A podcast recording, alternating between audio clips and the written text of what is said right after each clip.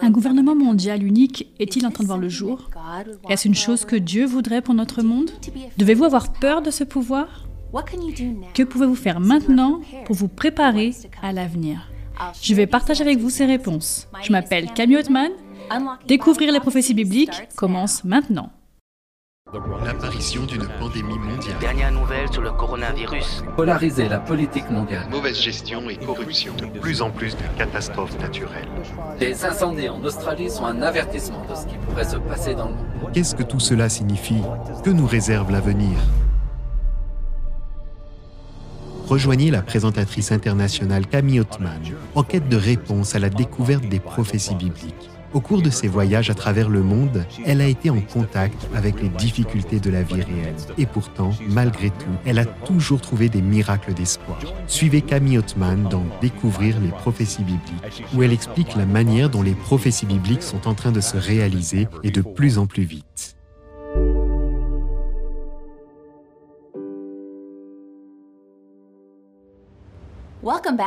Bienvenue dans Découvrir les prophéties bibliques. Je prie pour que ces épisodes soient une bénédiction pour vous et que vous puissiez avoir une idée claire du plan de Dieu pour votre vie. N'oubliez pas que vous pouvez retrouver tous les épisodes précédents sur le site a w r point org slash bible. Notre objectif est de vous fournir des ressources pour poursuivre votre croissance spirituelle.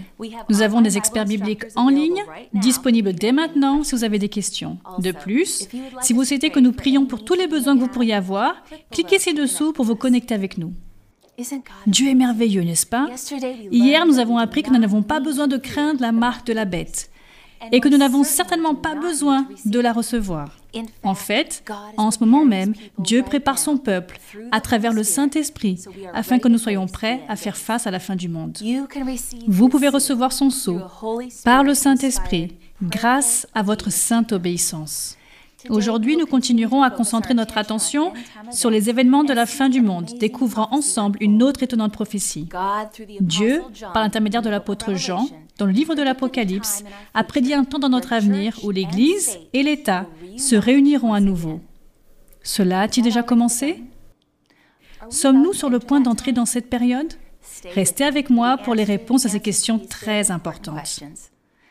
Prions maintenant pour ensuite commencer notre épisode titré « La prostituée ».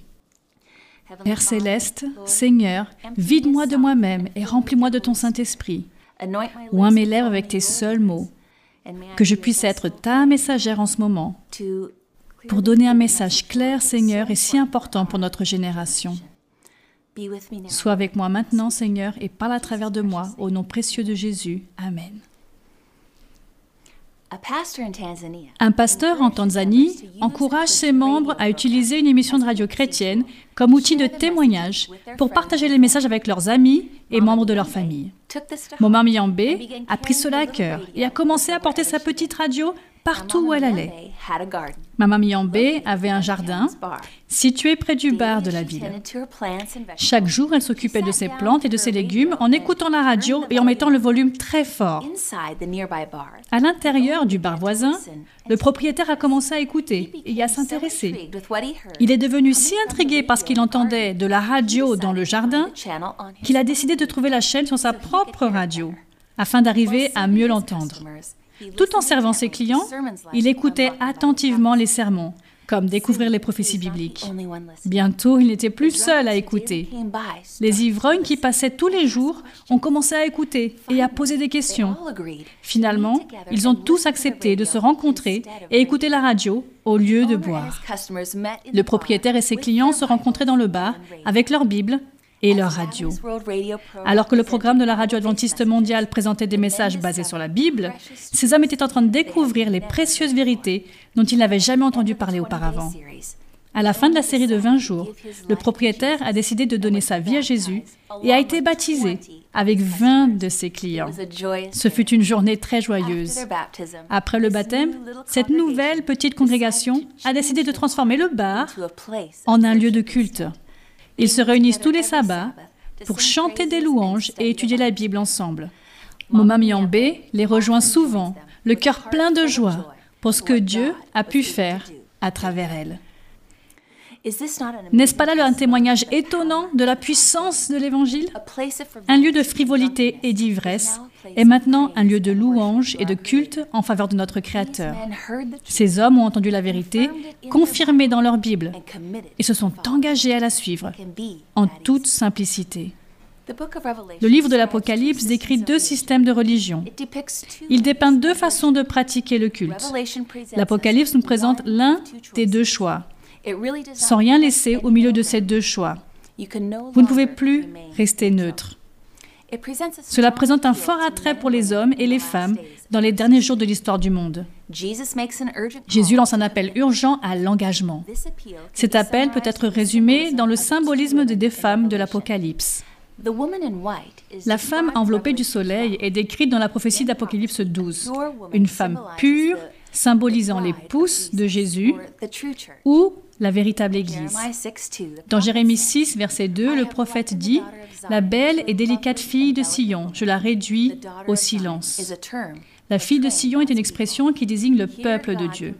Ici, Dieu compare son Église à une belle femme pure. Dans le chapitre cinq d'Éphésiens, Jésus est un mari fidèle à son Église, la mariée. Dans Apocalypse douze, il y a un symbole frappant d'une femme habillée de blanc, fidèle à son véritable amant, Jésus. Elle n'est pas souillée par la corruption de la fausse doctrine. Elle est décrite comme l'épouse du Christ ou son Église sur terre. Dans Apocalypse dix-sept, une autre femme arrive, une femme habillée de pourpre et d'écarlate. La Bible la traite de prostituée. Elle a quitté son véritable amant, Jésus. Cette prostituée est le système apostat de la religion. Ce soir, nous nous pencherons plus particulièrement sur le thème de cette prostituée. Tout en étudiant ensemble ce sujet, nous verrons à quel point notre thème est crucial. Si c'est dans la Bible, je le crois. Si c'est en désaccord avec la Bible, alors ce n'est pas pour moi. Même si le monde entier suit des fables et des dogmes humains, nous devons respecter la parole de Dieu. Et si personne ne m'accompagne, je la suivrai quand même. L'Église du Nouveau Testament, la véritable Église de Dieu, rayonne de pureté et de sainteté, parce que Jésus est prédominant dans sa vie. Son affection et son cœur sont fixés sur lui. Son amour ne peut être donné à personne d'autre. Elle ne le trahira jamais, car il représente tout pour elle. Elle est l'épouse fidèle du Christ. Mais cette belle image change.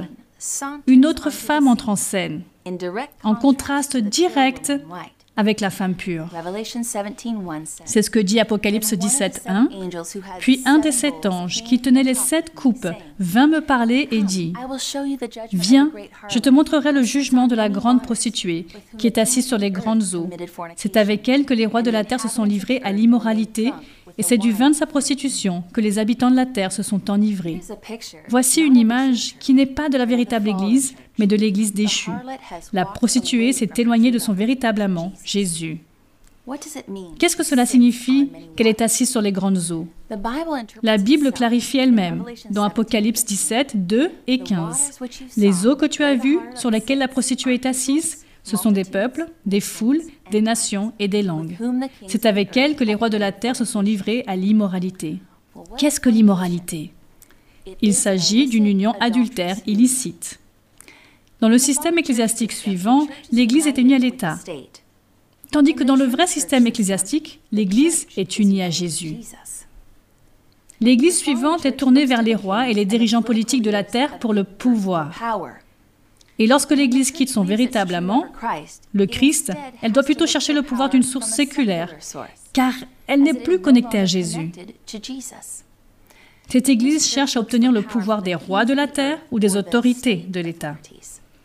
Cette femme adultère attire l'attention des foules. Elle sait comment séduire de nouveaux amants, habillés de pourpre et d'écarlate, de pierres précieuses et de perles assises sur une bête écarlate. Cette Église déchue tient son pouvoir de l'État, car elle influence les corps gouvernementaux pour soutenir ses faux enseignements. Elle fait circuler sa coupe de vin de la fausse doctrine. Ce monde s'enivre d'erreurs. Des millions de personnes boivent le vin de Babylone et sont trompées. Apocalypse dix-sept, verset trois. « Alors il me transporta en esprit dans un désert.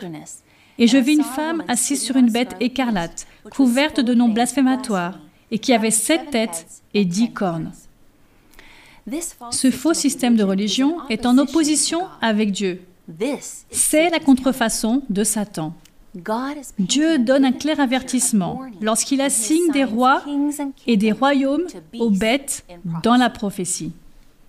Il dit à tout le monde de faire attention. Ces bêtes tombent dans les pièges de la prostituée, dont elle tire ensuite son pouvoir pour influencer les rois et promulguer des lois pour son propre agenda et corruption. La prostituée lie une union illicite entre l'Église et l'État.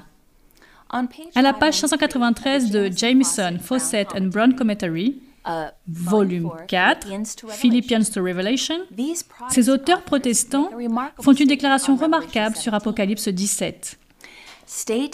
L'État et l'Église sont des dons précieux de Dieu, mais l'État profané devient une bête.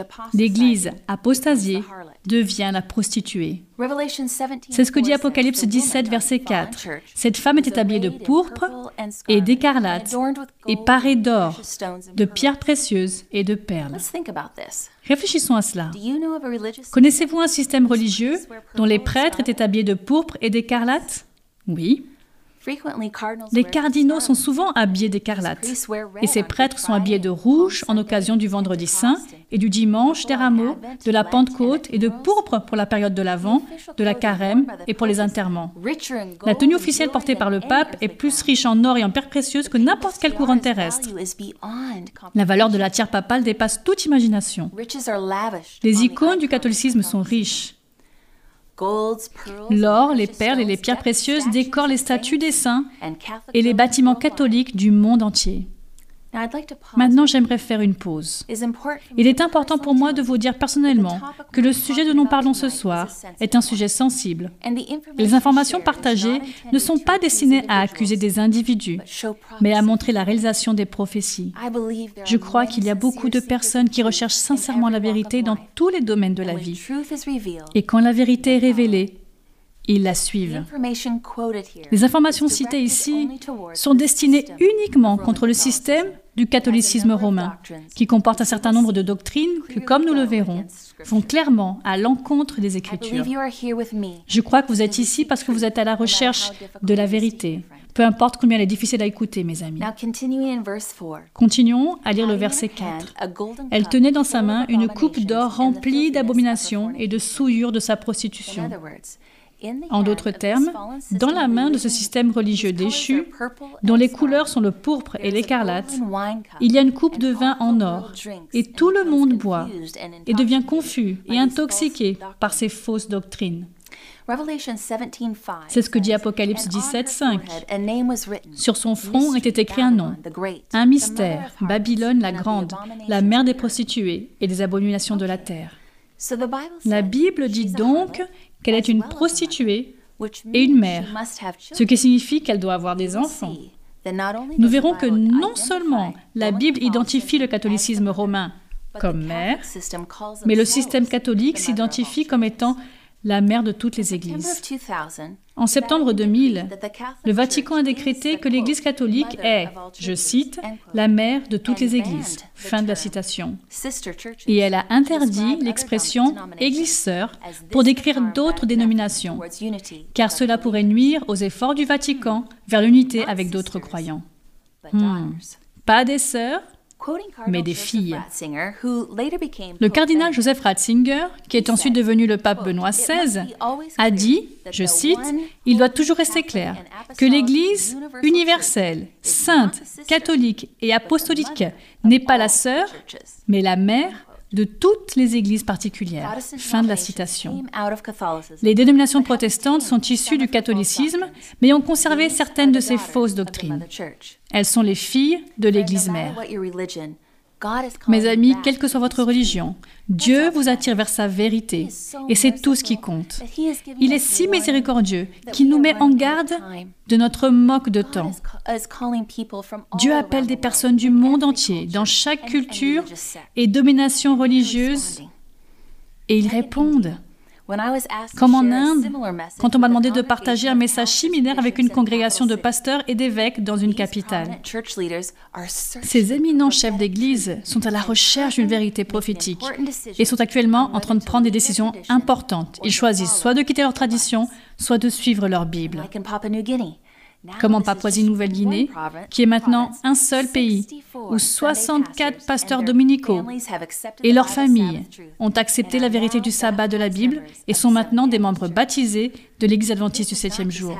Ce n'est pas seulement le cas en Papouasie-Nouvelle-Guinée, mais en Ouganda, au Kenya, aux Philippines et partout dans le monde. Les gens sortent de Babylone en ce moment même. Dieu les appelle à sortir des erreurs qui se sont glissées dans l'Église à cause du paganisme. En termes simples, le paganisme est en opposition à Dieu et à ses voies.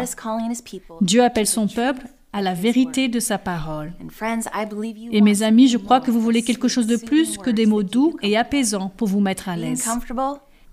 Être à l'aise vous rend vulnérable envers les contrefaçons. Pour moi, personnellement, mon désir de connaître la vérité est plus fort que la volonté d'être apaisé ou pacifié. Je crois que vous étudiez avec moi parce que vous aussi, vous voulez voir la vérité directement et simplement à partir de la Bible. Voyons ensemble alors ce qu'il en est. Que veut dire la Bible quand elle dit « un mystère, Babylone la grande » Au premier siècle, la Babylone littérale, une ville qui existait dans l'Ancien Testament, avait déjà péri. Il ne s'agit donc pas de parler de la Babylone littérale ou physique. Cela fait référence à la Babylone spirituelle. En d'autres termes, un système religieux qui s'écarterait des enseignements purs de la parole de Dieu. Les fausses doctrines entreraient dans l'Église par le faux système religieux appelé Babylone. Remarquez qu'elle serait acceptée par l'Église, mais pas par Dieu. Jean dix-sept, dix-sept dit « Consacre-les par ta vérité. Ta parole est la vérité. » Que signifie le mot « consacrer » ? Cela signifie les mettre à part. Alors Dieu dit « J'appelle mon peuple des fausses doctrines de Babylone vers la vérité de ma parole. » Dans l'Ancien Testament, juste après le déluge, les êtres humains ont conçu un plan pour défier carrément Dieu. Une structure massive connue sous le nom de Tour de Babel est mentionné dans Genèse onze, verset neuf.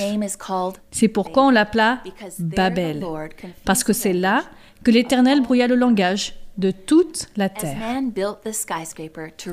Tandis que les hommes construisaient ce gratte-ciel pour atteindre le ciel, ils l'érigeaient au mépris de la promesse de Dieu. Ils ne croyaient pas que la terre ne serait plus jamais détruite par un déluge. Ils ont fait progresser une idée d'homme pour se montrer plus rusé que Dieu.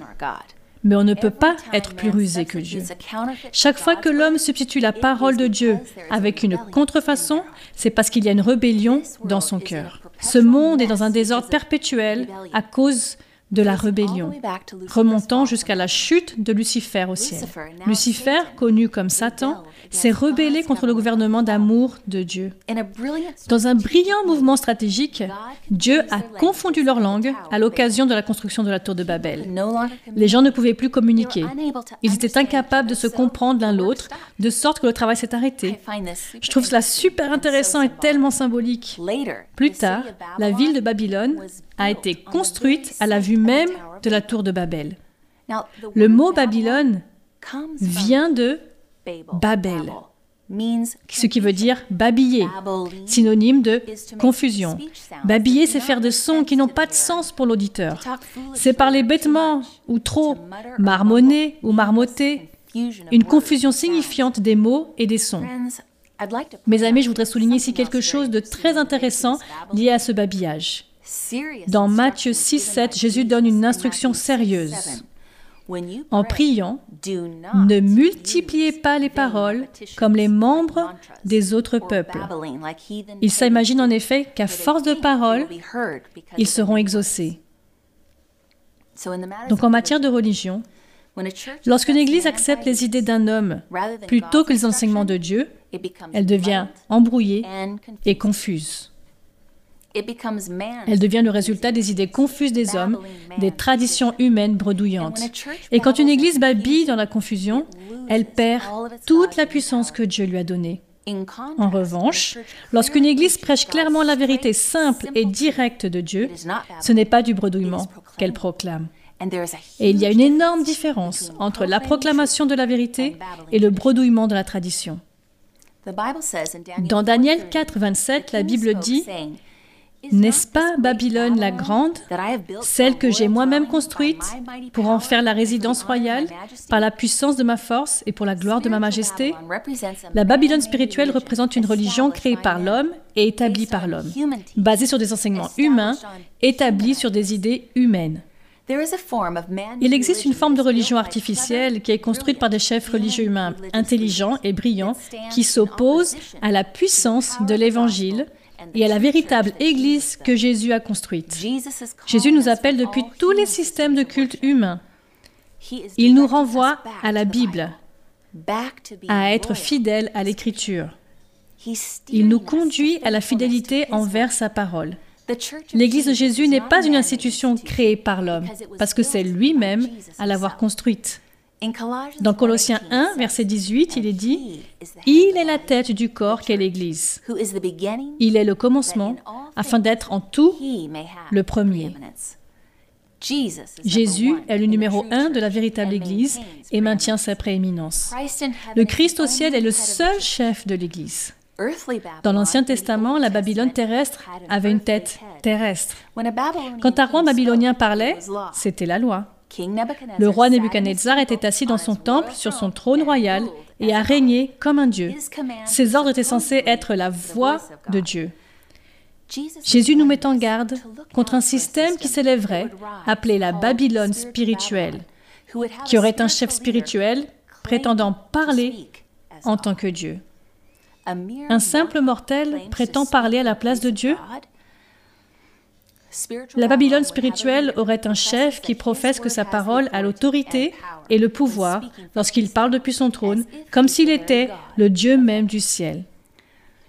Le premier élément d'identification de la Babylone spirituelle est qu'elle a une tête terrestre qui parle pour Dieu à la place de Dieu. deux Thessaloniciens deux, verset quatre, l'adversaire qui s'élève contre tout ce qu'on appelle Dieu ou qu'on adore va jusqu'à s'asseoir comme Dieu dans le temple de Dieu en se proclamant lui-même Dieu. Ésaïe trente-sept, seize, Éternel, Maître de l'univers, Dieu d'Israël, toi qui sièges entre les chérubins, c'est toi qui es le seul Dieu. C'est vraiment l'acte blasphématoire ultime, celui de s'asseoir entre deux chérubins dorés, habillés en lin blanc, comme Dieu. Même à l'époque des apôtres, Paul a vu des erreurs se glisser dans l'Église qui préparait la voie pour le développement de la papauté. Les coutumes païennes ont trouvé leur chemin dans l'Église et y sont restées. L'apôtre Paul met en garde son frère à ce sujet. En effet, le mystère de l'impiété agit déjà. C'est ce que dit deux Thessaloniciens deux, sept.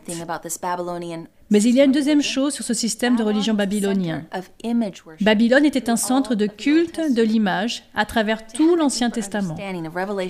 Pour une meilleure compréhension du mystère d'Apocalypse dix-sept, Babylone la Grande, nous allons recueillir des informations sur la Babylone de l'Ancien Testament. Le culte de l'image a prospéré à Babylone, tandis que Christ nous invite à nous adresser directement à lui, directement. Nous n'avons besoin de rien entre lui et nous. Non, rien comme des images, des prêtres ou des saints. Il n'est pas nécessaire de venir à Jésus par l'intermédiaire de certains intercesseurs. Il vous aime tellement qu'il vous veut près de lui. Rien ne doit s'interposer entre vous et votre Sauveur.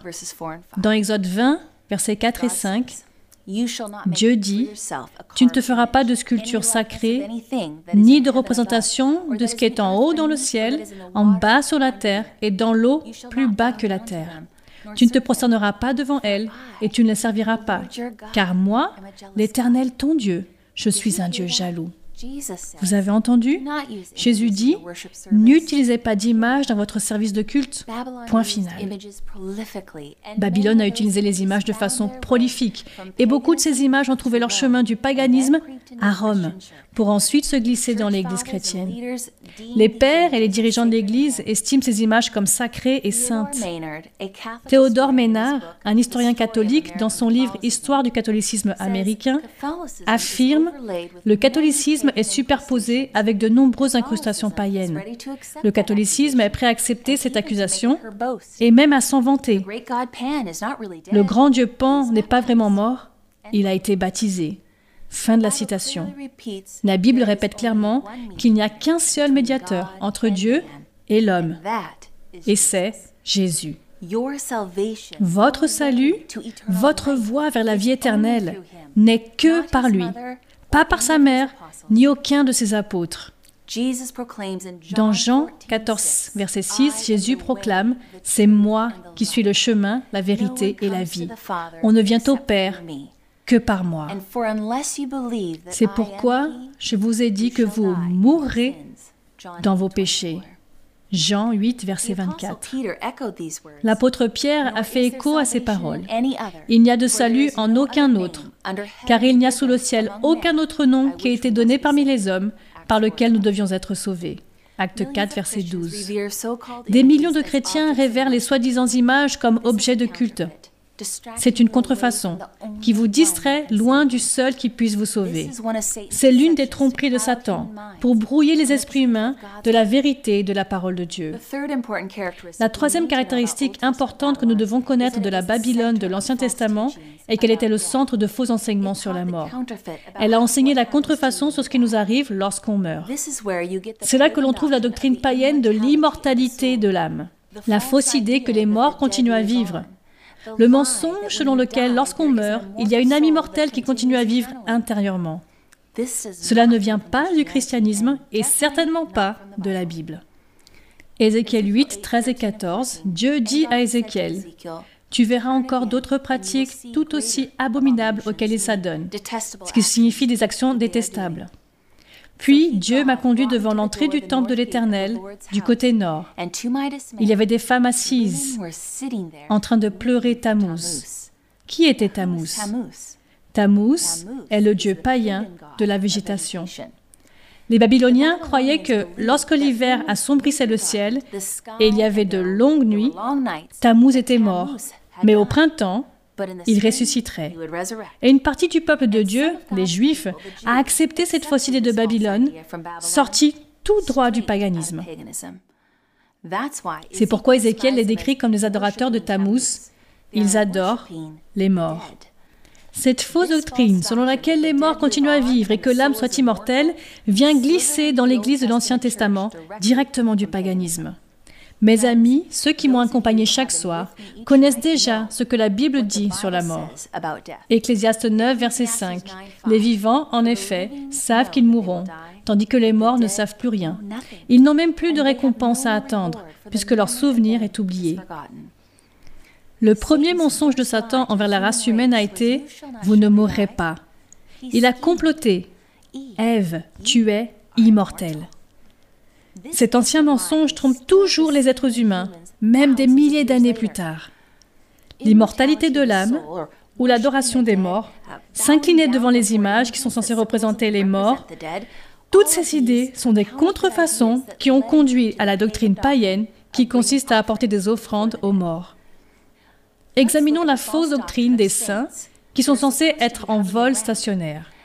Cela va à l'encontre de ce que nous avons lu ensemble. Nous avons étudié comment la Bible assimile la mort au sommeil, plus de cinquante fois dans les Écritures.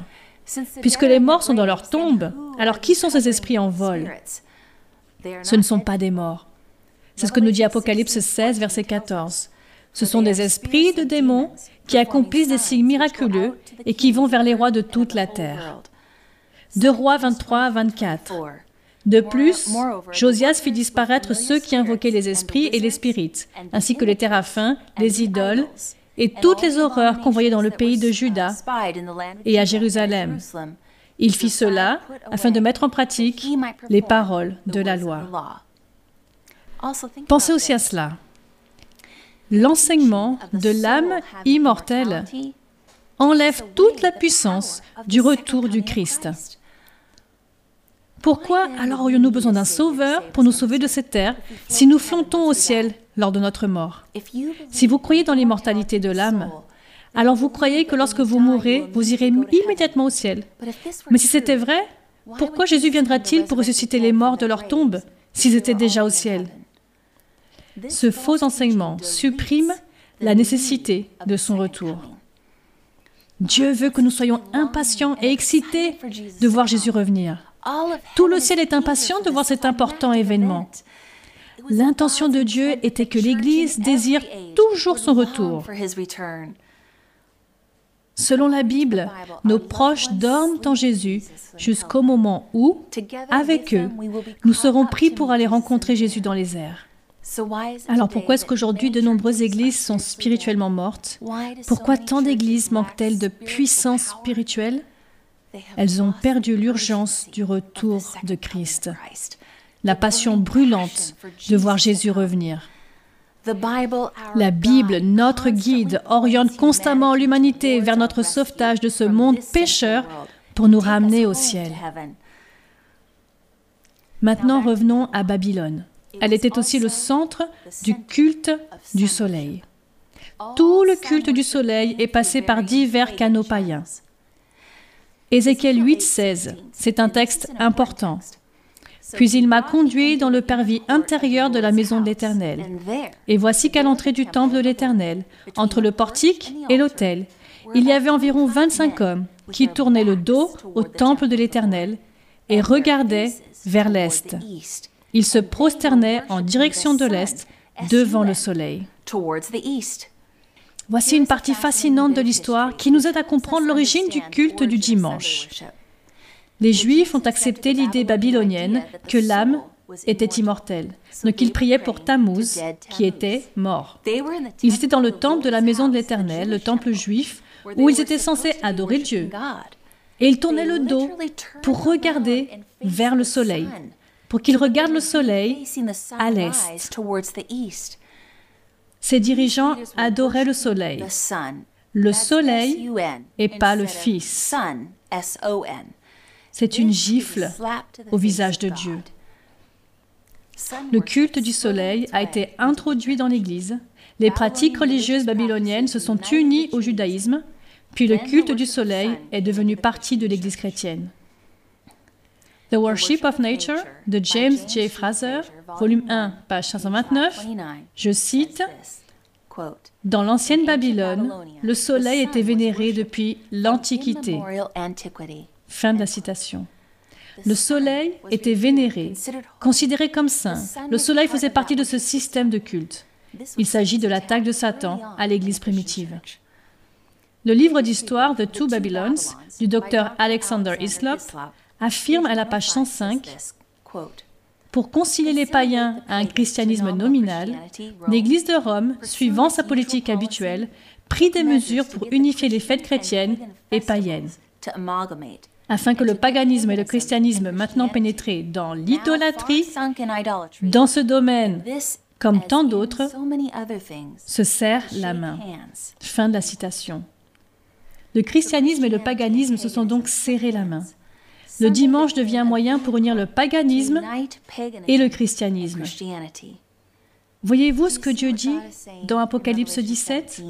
On nous dit que beaucoup de fausses doctrines seraient introduites dans l'Église. On nous avertit que la grande Église mère s'est éloignée de la vérité de l'Écriture. Voici maintenant probablement la plus incroyable et étonnante déclaration que j'ai jamais lue d'un auteur baptiste. Ceux d'entre vous qui sont baptistes seront aussi intéressés.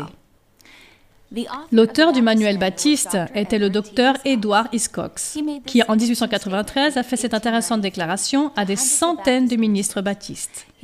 Il était en train d'expliquer l'introduction du dimanche dans l'Église. Citation. « Mais quel dommage qu'il apparaisse marqué du signe du paganisme, baptisé du nom du Dieu Soleil, adopté et sanctionné par l'apostasie papale, et transmis comme héritage sacré au protestantisme. » Fin de la citation. Voilà une déclaration révélatrice de l'auteur du manuel baptiste.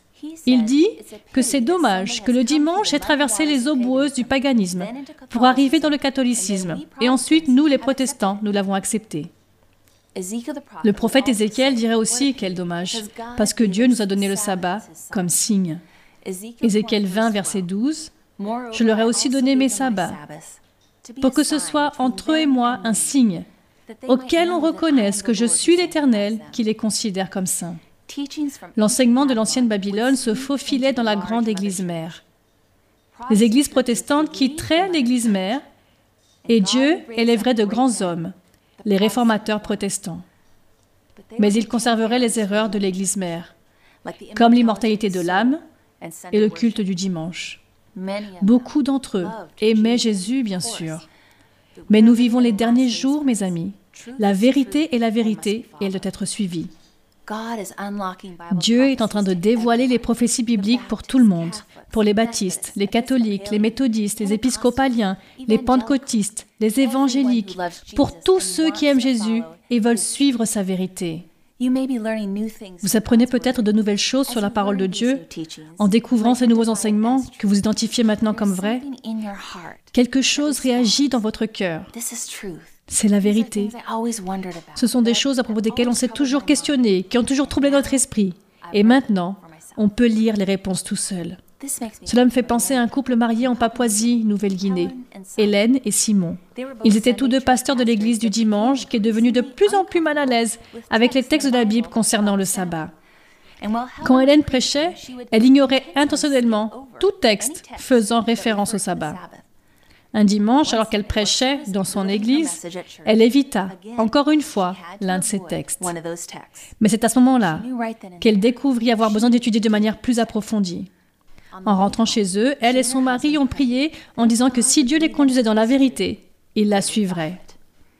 Mes amis, cette prière est une prière à laquelle Dieu répond toujours. Dieu leur a révélé sa vérité dans le quatrième commandement. Et en réponse, ils ont accepté le sabbat comme septième jour. Et maintenant, Hélène et Simon se préparent à être baptisés et rejoindre l'église adventiste du septième jour, avec leurs sept enfants. Ils sont si déterminés à partager cette vérité qu'ils ont même démantelé leur propre maison pour construire une église sur leur propriété. Incroyable. Au temps d'Ézéchiel, lorsque les erreurs s'inséraient au milieu du peuple de Dieu, Dieu les a avertis, comme il le fait aujourd'hui. Dans Ézéchiel vingt-deux, vingt-six, « Ces prêtres font violence à ma loi et profanent ce qui m'est consacré. Ils ne distinguent pas ce qui est saint de ce qui est profane. Ils ne font pas connaître la différence entre ce qui est impur et ce qui est pur. Ils ferment leurs yeux sur mes sabbats, et je suis déshonoré au milieu d'eux. » Daniel a déclaré qu'il y aurait un pouvoir aujourd'hui, et cela se trouve dans Daniel sept, vingt-cinq, et que ce pouvoir projettera de changer les temps et la loi. Mes amis, aucune église terrestre n'a l'autorité de changer la loi de Dieu ou de changer sa parole. Il ne fait aucun doute que les prédicateurs ont besoin de revenir à la prédication de la Bible, à la vérité de Dieu, s'éloignant ainsi de Babylone, de la femme prostituée. Les faux enseignements de Babylone sur le caractère de Dieu et sur son règne constituent sa raison d'appeler son peuple à se réveiller. Dieu abhorre ce faux système de culte. Ce sont des doctrines du diable. Cependant, il est clair que Dieu aime son peuple, qui le cherche sincèrement. Et même s'il est actuellement trompé, il veut qu'il quitte Babylone avec tous ses faux enseignements. Proverbe seize, vingt-cinq, « La voie qui paraît droite à un homme peut finalement conduire à la mort. » L'ignorance n'est pas une excuse pour l'erreur ou le péché lorsque l'occasion se présente, mes amis, dès maintenant, de connaître la volonté de Dieu. Il nous a donné sa parole pour que nous puissions nous familiariser avec ses enseignements et savoir ce que lui exige de nous. Lorsque le professeur de la loi est allé vers Jésus, lui demander ce qu'il devait faire pour hériter de la vie éternelle, le Sauveur l'a renvoyé aux Écritures en disant « Qu'est-il écrit dans la loi ? » Il ne suffit pas d'avoir de bonnes intentions. Il ne suffit pas de faire ce que vous pensez être juste ou ce que le pasteur vous dit être juste. Votre salut est en jeu. Et vous devriez chercher vous-même les réponses dans les Écritures. Pour chaque vérité biblique, Satan a sa contrefaçon populaire. Vous devez donc connaître votre Bible par vous-même. Pensez-y. Si vous sentez de la fumée venant de l'extérieur et que vous courez dehors pour découvrir que la maison de votre voisin est en feu, vous chercherez au moins à les faire sortir de là en disant « Feu, sortez, courez !» N'est-ce pas? Mes amis, si votre Église enseigne que les dix commandements de Dieu ne sont plus contraignants, que la loi morale de Dieu qui reflète son caractère a été en quelque sorte supprimée et ne s'applique plus à nous maintenant, courez. Courez vers la Bible. Dans le Nouveau Testament, dans Jean quatorze, quinze, Jésus implore « Si vous m'aimez, respectez mes commandements. » Mes amis, c'est le Nouveau Testament. Si votre Église enseigne le culte sacré du dimanche au lieu du culte du sabbat, en tant que septième jour de Dieu, courez, courez vers la Bible. Ce changement dans la loi de Dieu est pleinement permis par l'Église catholique comme une prérogative à elle, et non comme à Dieu. Je suis l'Éternel, je ne change pas. Malachie trois, six. Et si votre Église enseigne que vous avez une seconde possibilité pour être sauvé après le retour de Jésus, courez, mes amis. Nous avons vu à plusieurs reprises dans les Écritures que Jésus apporte sa récompense pour chaque personne lors de son retour, qu'il compare à l'époque de Noé, quand la porte de l'arche a été scellée. Il n'y a pas de seconde possibilité. Votre occasion est maintenant. Vous n'avez pas de garantie pour demain, surtout avec notre monde en proie à une telle émeute. Occupez-vous de ce qui est le plus important, votre salut par Jésus. Et mes amis, si votre Église enseigne que Jésus reviendra en secret, courez vers la Bible. Ensemble, nous avons lu que chaque œil le verra revenir dans les nuées avec la luminosité de ses anges, d'une voix forte comme le son d'une trompette. Il s'agira d'un événement brillant, brillant, mondial, capital. Le retour de Jésus est tout sauf secret. Si votre Église enseigne les tourments éternels, avec les pécheurs qui brûlent maintenant et pour toujours, courez. Courez vers votre Bible. Nous avons étudié les Écritures et nous avons vu de nos propres yeux que l'enfer ne brûle pas quelque part. Le feu consumera complètement les méchants et ensuite, il s'éteindra. Le feu de l'enfer n'est éternel que dans ses effets, pas dans sa durée. Mes amis, si votre Église enseigne l'immortalité de l'âme, alors vous devez courir. Nous péchons tous et manquons de la gloire de Dieu.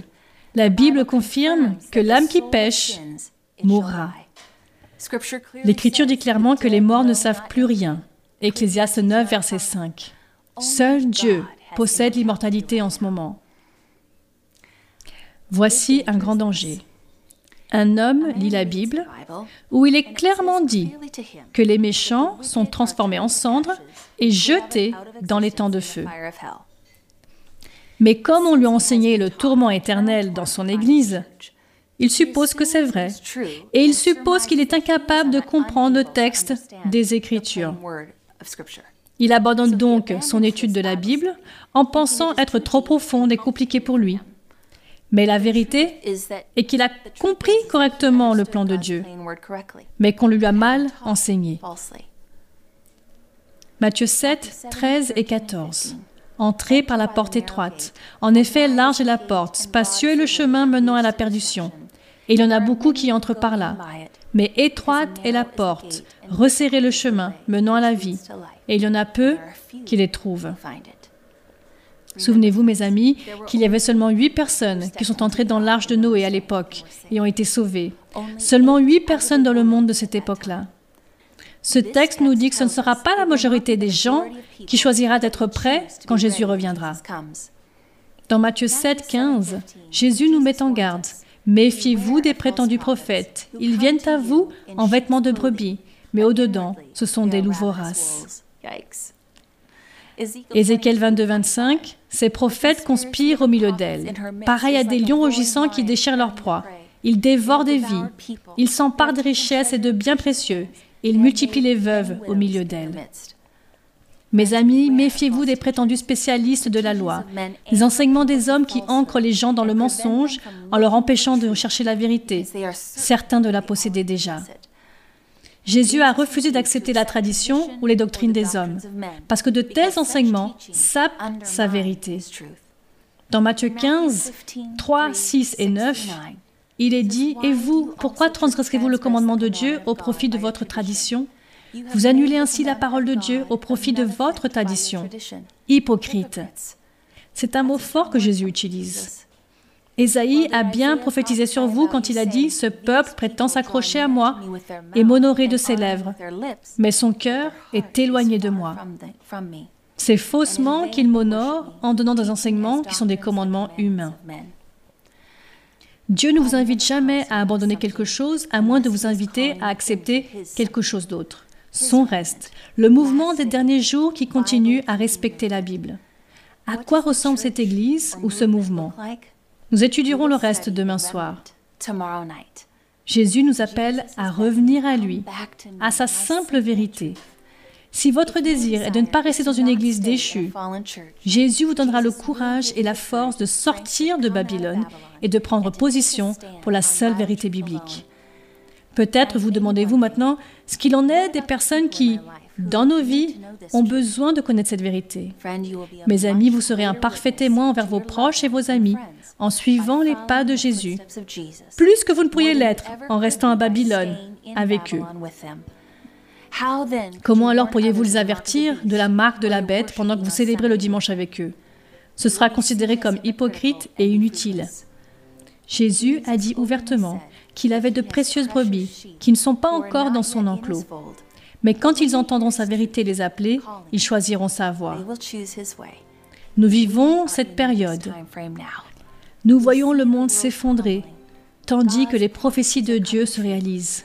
Il est temps maintenant de l'écouter et de le suivre jusqu'au bout. Il n'y a plus de temps pour être indécis sur la barrière babylonienne. Lors du temps d'essai, ceux qui ont fait de la parole de Dieu leurs règles de vie seront révélés. Comme en été, il n'y a pas de différence notable entre les conifères et les autres arbres. Mais lorsque l'hiver arrive, le feuillage persistant reste inchangé, tandis que les autres arbres sont dépouillés de leurs feuilles. De même, les prétendus spécialistes de la loi ne peuvent pas être distingués des vrais chrétiens. Mais le temps est venu où la différence sera apparente. Lorsque la persécution commencera, les tièdes et les hypocrites hésiteront et abandonneront leur foi. Mais les vrais chrétiens resteront fermes comme sur le roc. Leur foi sera plus forte, leur espoir plus vif qu'au temps de la prospérité. Jérémie six, verset seize. « Voici ce que dit l'Éternel. Placez-vous sur les chemins, regardez et renseignez-vous sur les pistes qui ont toujours été suivies. Quelle est la bonne voie? Marchez-y et vous trouverez le repos pour votre âme. » Alors vous trouvez un carrefour ce soir. Désirez-vous sortir de Babylone pour choisir la voie de Dieu? Mes amis, voulez-vous vous ancrer à la vérité et savoir qu'il continuera à vous mener dans la vérité? Priez avec moi, mes amis. Père Céleste, ce soir, je prie pour un réveil spécial dans chaque cœur. Seigneur, tu entends ces appels. Prends ma vie, qu'elle soit à toi. Je te la donne en entier. Et lorsque tout semble s'effondrer autour de nous, tout ce que nous connaissions autrefois, nous savons que nous ne sommes pas seuls. Grâce à toi, Seigneur, nous pouvons rester calmes et assurés dans tes promesses. Car toi, tu nous as toujours été fidèles. Seigneur, aide-moi à courir vers ta Bible pour chaque réponse. Et à chaque pas que je fais, sois devant moi et derrière moi. Et dans chaque peur que j'affronte, je sais que je suis en sécurité sous tes ailes. Tu me fais sortir de la confusion dans une liberté qui ne vient que de toi. Tu as donné ta vie pour me donner la mienne. En toi, j'ai trouvé ma valeur et mon identité. Je prie dans mon cœur pour toutes ces choses, au nom précieux de Jésus. Amen. Mes amis, le Saint-Esprit travaille-t-il dans votre cœur en ce moment? Êtes-vous en train de penser Oui, je le vois dans la Bible, mais comment vais-je le vivre? Mes amis, quand vous vous engagez dans la vérité, Jésus crée la voie. Faites-nous savoir que vous avez décidé de lui faire confiance en cliquant sur le lien. Merci beaucoup d'avoir regardé Découvrir les prophéties bibliques. On se retrouve demain soir pour étudier la description de Dieu de son Église des derniers jours, afin que nous puissions l'identifier parmi toutes les autres. Notre prochain épisode s'intitule « Le reste ». Choisissez la voie de Dieu. Bonne nuit, mes amis.